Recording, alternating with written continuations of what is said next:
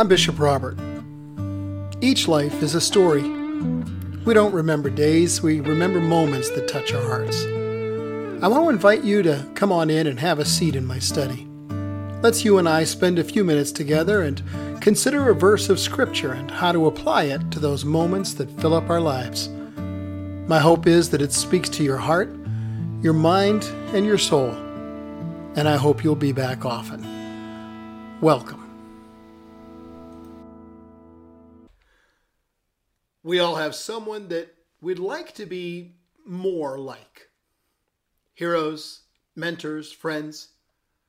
How do you pick an excellent role model? Well, I'm glad you asked. hey, welcome to Mornings with Bishop Robert. Thanks for joining me. You know, I, I do this for you. My goal is to introduce people to the Jesus they never knew, then help them get to know Him and His Word personally and better. So if our time together today speaks to your heart, let me invite you to like, subscribe, and also share this with a friend. You know, I I used to have my morning prayer time in my dad's old sitting room. His desk was still there and, and a few of his things. And his picture. One particular morning, however, I found myself sitting at the at the small table where he used to have his breakfast. And as I sat in the chair where I used to sit across from him each morning, I just realized again how much I miss him. You know, as I do various things uh, related to ministry or work or, or just life, I often think of how much my dad would have enjoyed them. When we had the service of investiture and, and I was elevated to the role of provincial archbishop, I thought about how proud my dad would have been just, just to be sitting there with us and watching. He would have loved it. It's a good and a, and a godly thing to desire to honor your parents and, and to live in ways that would bring them pride and joy. You know, among the Ten Commandments, the, the only one to which a specific promise is attached, along with the command, is the one that says, Honor your father and your mother, so that you can live long in the land that the Lord your God is giving you. He had many wonderful and endearing qualities, but he had his faults as well. I loved my father, but I don't want to be completely like him. I also have a man that I honor as a spiritual father. Archbishop Charles Travis. That man's been in ministry for 63 years. And for the last quarter of a century, he's poured his life into mine.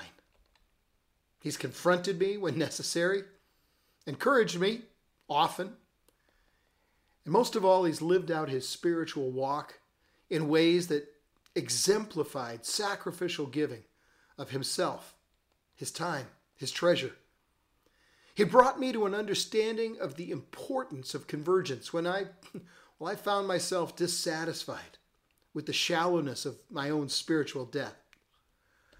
I had abandoned the sacramental stream I was raised in when I was confronted by Christ in a Pentecostal setting. And I, and I recognized the difference between being religious and having a relationship with Jesus. One of the Archbishop's Traverbs made me realize my error and compelled me to re examine the historic role of sacramental stream in the church. He said, You, you haven't thrown out the baby with the bathwater, son. You threw out the baby and kept the bathwater. My archbishop is a man of many wonderful and endearing qualities, but he has his faults as well. Yeah, I love my spiritual father like I loved my earthly father, but but I don't want to be completely like him either. But today's verse tells us we should honor God and try to be completely like him. completely? I, I, I mean, really? I mean, sometimes I look at the things God has written in His Word and I think to myself, he's got to be kidding. And perhaps you're one of those students who regularly gets 100% on your tests. And, and if so, good on you, as my Aussie friends say. But here's the newsflash you're not going to get 100% on this one. And neither will I. And uh, neither will any of us. But he still says we should honor God and try to be completely like him. wow. I mean, there's a goal I've got a hard time even wrapping my mind around. Completely like him? Phew. well, so here, here's two thoughts to keep in mind as, as you sit and think and pray about today's verse. First, the goal here is to honor God with our effort. A dedicated and, and determined full court press with the goal of being completely like God, even though we'll never be able to reach that goal. And that's because the effort itself will have an impact on our character. May be impossible for a man to sprint from base camp one in Nepal to the peak of Mount Everest. But just training for the attempt, well, that'd have an immeasurable and ongoing impact on his physical and mental capacity. In the same way, trying to be completely like God, that's going to change who we are. Second, it's God who's actually working in us and through us as we yield in obedience to His Holy Spirit. He's the one who enables us as we try to be completely like Him. He's forming us and conforming us to the image of Jesus Christ. You know, I, I know a man of God who had poured his life into a certain young man through many difficult years.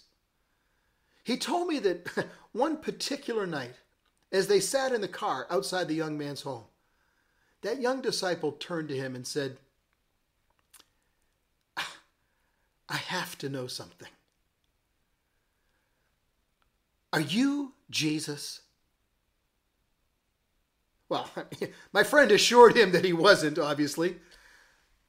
But I've always been struck by the implication of that question. Because that man had been so conformed to Christ's image, his character, his love, that, that someone actually confused the two of them. Well, perhaps that's not completely like him, but, but it sure is a lot closer than a whole lot of us. I have a heavenly Father.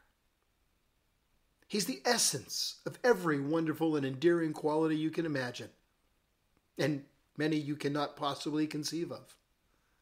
He's love personified, and He's perfect and He's faultless. And I want to be completely like him.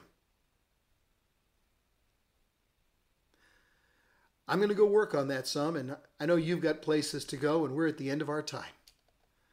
But before you take off, could I ask you to help me introduce people to the Jesus they never knew? And ask them to get to know him and his word personally and better. You can help me do that. One way would be just to click like on this video, because that really, truly does help more people see it. Then, if you'd like to get together every day, just click that subscribe button and the notification bell. That way, every time I post a message, you'll get a link to it. Hey, one more thing. Share this video with a friend, would you? Because as you do, well, that makes you part of the team touching hearts all over the world with the love of Jesus. Thank you for helping.